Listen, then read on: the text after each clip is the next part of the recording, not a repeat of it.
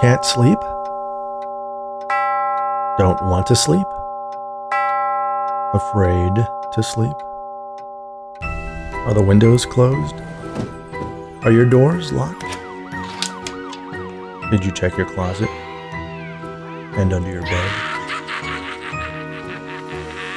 Maybe you should keep a light on in the hallway, just in case. Now settle in. Make yourself comfortable. Lay back. Close your eyes. And let me tell you a story. We've all experienced it to some degree or another, haven't we? Hearing voices in our heads, talking to ourselves, or maybe even someone else. For a few, it can be a debilitating condition. Some people think it is a latent psychic ability, and we're actually receiving thoughts from other people.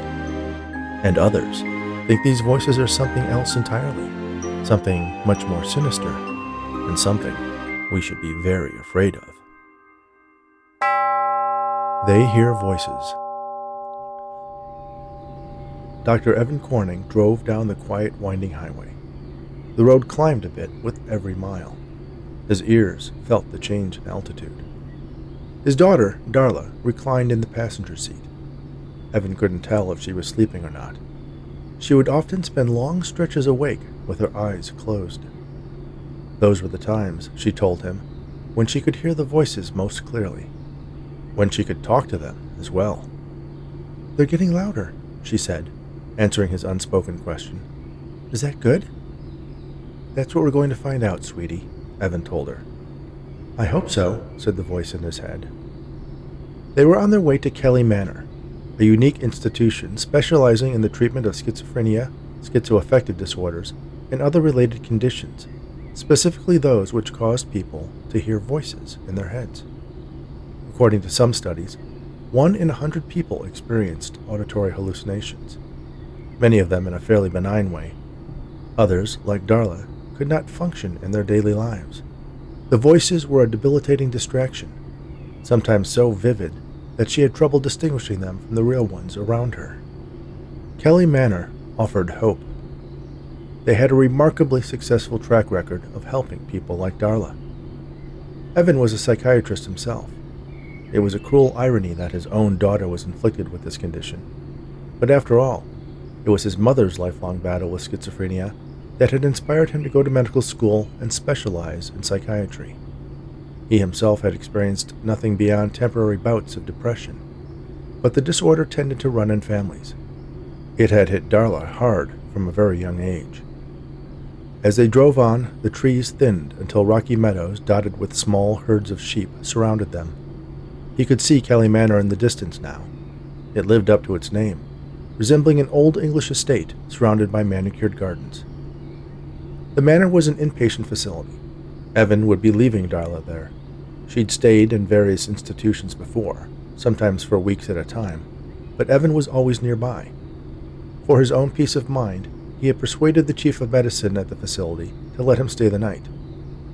Much of the staff lived on the grounds in a separate wing from the patients, and a room was waiting for him. Darla had told him she was looking forward to living at Kelly Manor. The voices very much approved. The wheels of the car crunched on the stone driveway as they pulled to the front of the building. A man in a three piece suit was waiting for them. He looked to be in the sixties, on the short side, balding, with an unkempt goatee and a bit of a pot belly, upon which he rested the heels of his clasped hands. He smiled as they got out of the car. Welcome, welcome, he said, as Dr. Corning and his daughter approached. How was your drive? It was beautiful, Evan said. The man didn't seem to hear him, though. He focused his attention on Darla. Evan noticed that his daughter's expression was matching the friendly smile of their host. It's louder here, she said. Yes, it is, isn't it? The man replied. He turned his attention to Evan and extended his hand. Hello, Dr. Corning. I'm Dr. Kelly, he said. Evan shook his hand, a bit surprised. Any relation? he asked. Yes. My great grandfather built Kelly Manor in the 1930s and oversaw its conversion to what it is now before he died. But I assure you, my position is not solely because of my ancestry. I worked my way through college as an orderly here, and once I finished my residency, I joined the staff. Forty years later, I'm now the chief of medicine for the Institute. Congratulations, was all Evan could think to say. Shall we go inside? he asked rhetorically. Dr. Kelly offered his hand to Darla, who grasped it with her own. He led her up the path to the stone steps of the manor. A man, who Evan assumed was a guard, opened the enormous wooden doors for them. He saw the sentry wore an earpiece connected to a hidden radio. He thought he could also discern a bulge under the man's jacket, which he hoped was for a taser or some other non lethal weapon rather than a firearm. The inside still bore the hallmarks of an ornate home, except for what appeared to be a registration desk that attempted to blend in with the decor. Dr. Kelly led them to the desk and introduced Darla to the woman sitting there. Evelyn, this is Miss Corning. I believe you're expecting her, he said. Evelyn smiled warmly. Of course. So nice to meet you. Can you show me your left wrist? she asked. Darla extended her arm toward the receptionist, and the woman snapped a plastic bracelet with a QR code printed on it around her wrist. Come, I'll show you to your room, Evelyn said, rising from her chair and crossing around the desk. Darla cast an inquisitive glance at her father. Evan nodded, and she happily went off with Evelyn down a hallway. Come, let's talk. I'm sure you have a lot of questions, Dr. Kelly offered. Evan followed Dr. Kelly in the opposite direction. They took a turn down a hallway that led toward the rear of the west wing of the building. The passage ended in an office that was likely once a drawing room. It was large, with floor to ceiling windows that opened out onto a flower garden at the rear of the estate. Dr. Kelly motioned for Evan to sit in a chair in front of the ornate desk while he circumnavigated the oversized escritoire and settled into the high backed leather chair behind it. He tapped at a few keys on a keyboard. A display built into the surface of the desk came to life, and Evan could see an electronic version of Darla's file. I see you have been dealing with Darla's condition since. Since she could speak, Evelyn explained. She was three when we realized she was hearing voices we couldn't. And your mother was diagnosed with schizophrenia? Yes. And yourself? What about me? Have you ever heard voices? Dr. Kelly asked. No, Evan replied instantly. Never? It's unusual for the condition to be so strong in someone's parent and child, and for that person not to experience something similar. I don't hear voices, Evan insisted. Sometimes he talked to himself in his head, but that differed completely from what he saw with his mother and how Darla described her auditory hallucinations. It was just random thoughts rising to his conscious mind. Just random thoughts, assured the voice in his head. Dr. Kelly dropped the subject. Do you have any questions for me? he asked. Yes, Evan replied, leaning forward. How do you do it? Dr. Kelly smiled, as if he expected that to be Evan's first question. How exactly do you help people like Darla? I've done some research into your program. From the results you claim, it seems your methods are far more effective than any other medication or procedure, even electroconvulsive therapy. Yes, we are fortunate to be of help where other treatments have failed, he confirmed. So, what's your secret? Dr. Kelly hit a key on his keyboard that darkened the inlaid display. He sat back, tenting his fingers over his belly, which seemed even more ample when he was sitting down. I'm not sure a medical doctor would understand, he said. The answer surprised Evan. Aren't you a medical doctor? Yes, I am. I also have a PhD in theoretical physics. What does that have to do with schizophrenia? Evan asked. Everything, Dr. Kelly answered. He paused a moment, evaluating Evan's reaction to his reply. The reason we are so successful is that we recognize the fact that the voices that our patients hear are not auditory hallucinations. They are, in fact, quite real. I didn't see that coming, said the voice in his head. Evan was confused. Real? Yes, Dr. Kelly said. To put it plainly, they are the voices of interdimensional beings. Evan waited for Dr. Kelly to smile mischievously but his visage remained serious. Interdimensional beings? Evan asked. Indeed. They're trying to make their way into our universe by projecting their consciousness into our dimension. In so doing, they inadvertently make themselves known to people who are sensitive to their efforts. I can't tell if you're being serious, Evan said, somewhat surprised by the revelation. It was not anything close to what he expected Dr. Kelly to tell him. I'm completely serious. Unfortunately, we don't know much more about them than that they exist, and their intentions are hostile. Evan sat back in his chair. Was he really hearing this man, who led one of the most esteemed psychiatric facilities in the country, tell him that his daughter was hearing aliens? I know it's a little hard to believe. Most people who work here have trouble accepting it at first. But once you've been here a while, the evidence becomes quite undeniable. It's utterly impossible to believe, Evan stated. In fact, I think maybe I made a mistake bringing my daughter here. Maybe I should take her home. That is your prerogative, Dr. Kelly said. But perhaps you should sit in in one of our group sessions before you decide, he suggested. See for yourself. See what? See how it works. How we battle the invaders. That might be interesting, said the voice in his head. Dr. Kelly, you have to realize that from where I'm sitting, you sound like a complete lunatic, and as a psychiatric professional, I despise the use of that word. Dr. Kelly smiled understandingly. Let me tell you the history of Kelly Manor, he said.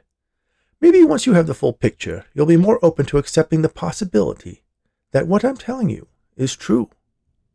Evan relaxed. There was no way this man was going to convince him he was using patients suffering from auditory hallucinations to battle some interdimensional invasion. But he could also foresee that making a scene, storming through the facility to find Darla, and taking her home might be counterproductive. All right, Evan conceded. I'll listen. Splendid, Dr. Kelly said. He rose from his chair and crossed to a wall where several portraits hung. As I mentioned, my great grandfather, Walter Kelly, who founded Kelly Manor, made his fortune during Prohibition, not as a bootlegger, I assure you. He was a purveyor of non alcoholic tonics, then expanded the business into more traditional pharmaceuticals. His wife, much like your mother and daughter, suffered from a severe case of schizophrenia. He built this estate, far away from the noise and pollution of the city, hoping its isolation would help her. What he found, however, was that it had quite the opposite effect. The voices she heard became louder. This intrigued Walter. It was mere coincidence that led him to discover that other schizophrenics also experienced an amplification of the voices in their heads when they visited the manor. He recruited various doctors and scientists to investigate the phenomena. They were unable to discover what about this particular location affected these patients, but they did discover that the voices were saying similar things. Evan perked up when Dr. Kelly said that. Well, that's interesting, said the voice in his head. What kind of similar things? he asked. The best description came from my grandfather when he was freshly returned from World War II. He said it sounded like battlefield missives, adjustments in plans, changes in strategy. That's when Walter realized the voices were those of people planning to invade us. At first, since radio was just reaching its heyday at that point, he assumed it was secret radio transmissions on a frequency that some people could receive in their head by some physiological means. He thought there was an army of Nazis hidden among us, planning to take us over from within. That's ridiculous, Evan commented. Yes, looking back, you can make that assessment. But remember, after World War II, there were German scientists from multiple disciplines finding asylum in other countries. Rumors of Nazis escaping with the help of friendly governments, including ours, and, of course, Hitler's fascination with the supernatural were rampant. It was easy to believe that they were planning some sort of invasion using a communication technology that, when detected, was written off as mental illness. Grandfather was absolutely right about it being an invasion, but he was completely wrong about it being the Nazis. He just didn't have the technology available to reveal the truth. It was the dawn of the atomic age that provided the answer the discovery of different particles and the invention of machines that could detect them. I became interested in the notion that there could be some sort of radiation involved.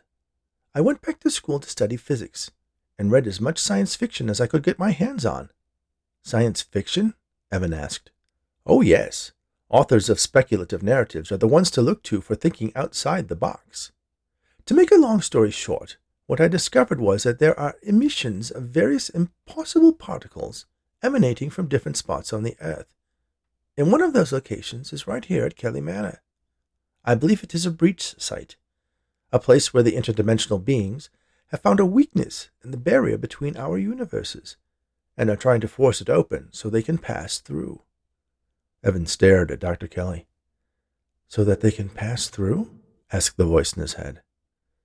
Of course, it's one thing for me to tell you all this, but I think you'll better understand if I show you. Show me what? Show you the interdimensional beings forcing their way into our universe, of course. Dr. Kelly consulted his watch, then waved for Evan to follow him as he led his guest out of the office and down the hallway that joined the two wings of Kelly Manor. The patient area wasn't too different from the staff side. There were digital locks on the doors, but other than that, it maintained the early 20th century charm of the rest of the stately home. They entered a large room. This one was mostly empty, except for a circle of antique upholstered chairs arranged around a strange device that looked like a two foot steel sphere resting on a pedestal, with wires connecting various points on its surface to different protuberances on the stand. Half a dozen men and women of varying ages occupied some of the chairs. Evan was relieved to see that Darla was not among them. Are we ready? Dr. Kelly asked a woman wearing a pale yellow lab coat. We're just getting started, she reported. Dr. Kelly approached the circle and took a seat. Evan sat down next to him. Who's up today? Dr. Kelly asked. Peter, the woman replied. Dr. Kelly looked across the room to a tall, skinny man wearing a tattered bathrobe over striped pajamas. Good luck, Peter. Peter nodded nervously, then pressed his hands over his ears as if that could silence the voices in his head.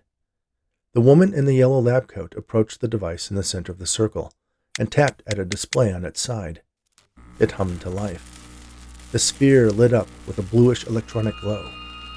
Evan could feel the hairs on his arms and the back of his neck tingling. Peter started shouting. Stop it! Be quiet! Why are you doing this to me? Then the glow around the sphere brightened to a blinding white. The hum grew louder. Evan raised a hand to shield his eyes. Then he saw it. A shimmering figure appeared next to Peter. The device emits a shower of particles that reacts with the interdimensional breach, Dr. Kelly explained to Evan. That's what allows us to see them.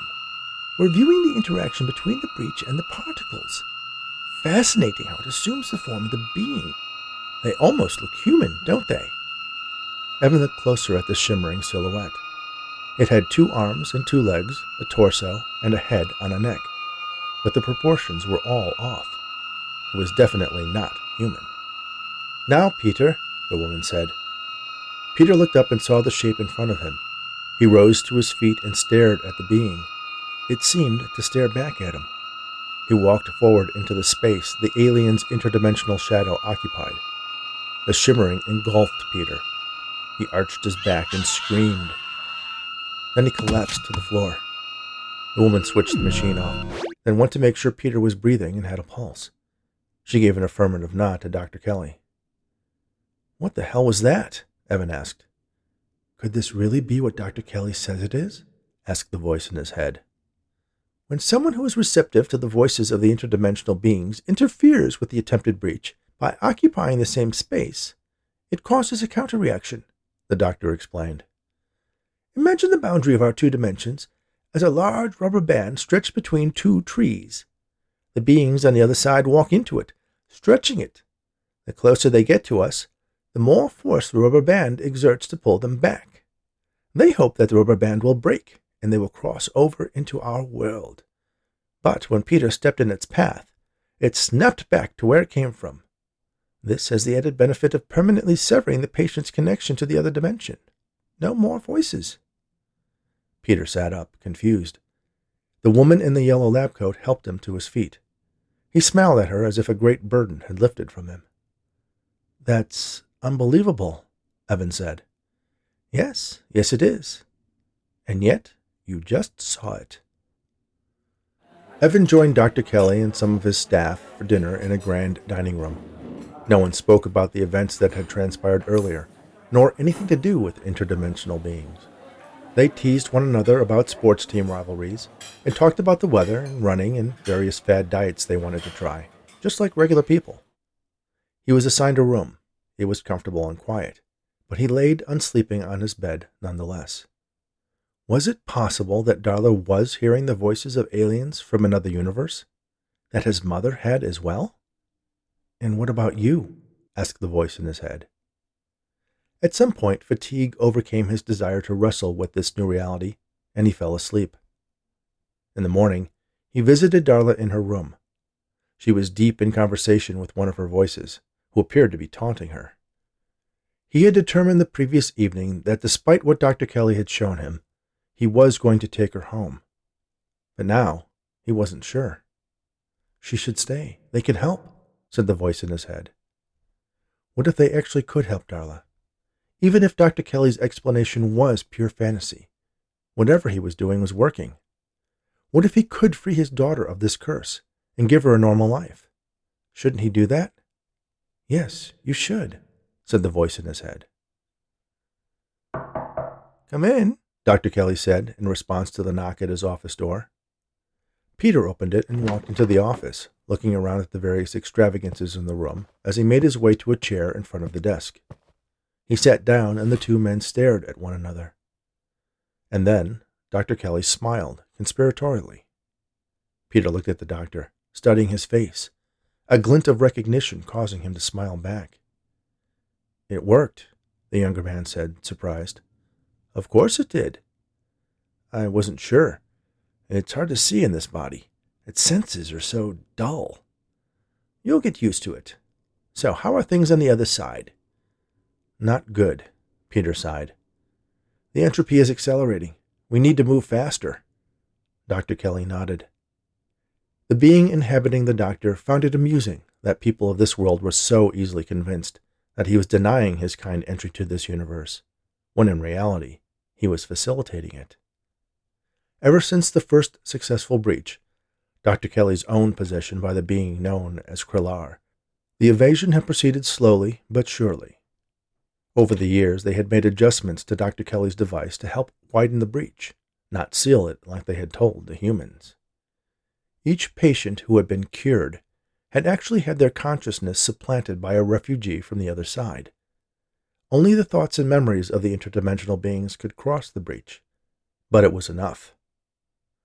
Ever since they had discovered the soft spot between their universes, and minds on the other side receptive to communication with themselves, they knew there had to be a way to use it to escape the hastening demise of their own dimension.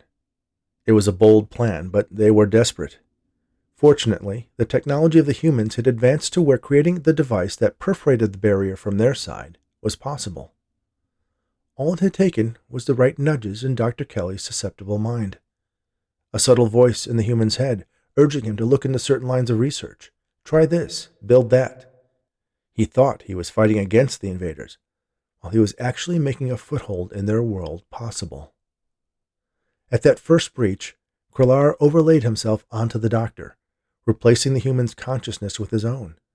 He had access to all of Dr. Kelly's memories and thoughts and full control of his body. The human form was imperfect, a pale imitation of their original selves, but it was better than extinction. The transitions are becoming easier the more of us there are on this side, Krellar explained. It didn't feel easy, Peter, or rather Telekmon, complained. Trust me, compared to what I went through, it was a walk in the park. Eventually, the opening in the barrier will become permanent, and our compatriots will be able to freely cross their consciousnesses from our dimension into anyone here, not just these damaged people. How long will that take? Telekmon asked. Not too much longer. We should be able to make the breach permanent soon. Do you ever feel guilty? Telekmon asked. I mean, it's not their fault that their universe is next to ours. Survival of the fittest is what I believe they call it here, Krellar said offhandedly. They had their chance to stop us, and they failed. Are there enough of these damaged minds for us to possess to make it happen? There are, Krellar said with confidence. He brought the computer screen embedded in his desk to life and called up a file. Dr. Evan Corning's face appeared, surrounded by alien text that continually shifted and morphed. All we need is a little help to bring them here. Evan said his goodbyes and kissed Darla on the forehead. He left her room and walked back down the large, empty corridor to the front door. On the way, he passed the patient he had witnessed undergo Dr. Kelly's treatment. Peter, isn't it? Evan asked. The man nodded, smiling. He held a radically different posture, had cleaned himself up, combed his hair, and put on street clothes instead of pajamas. I saw what happened to you in that breach room. How are you feeling?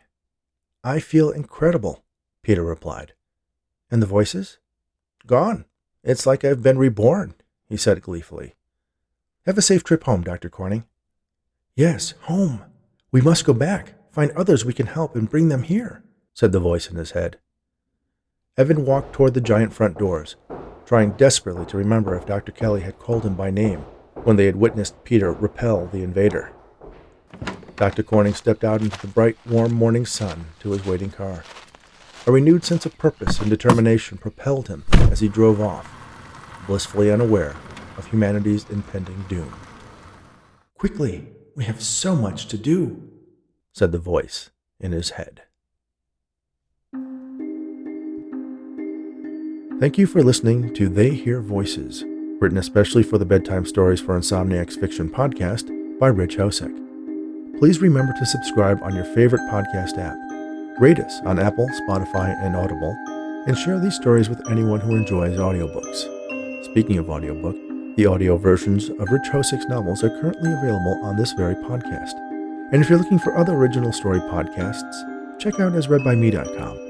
They have an eclectic mix of fiction, poetry, and essays that are sure to keep you entertained, all read by the authors. For more information about this podcast, visit bedtimestories.studio and you can find out more about the host of Bedtime Stories for Insomniacs at richhosek.com. Thanks again, and all the very best.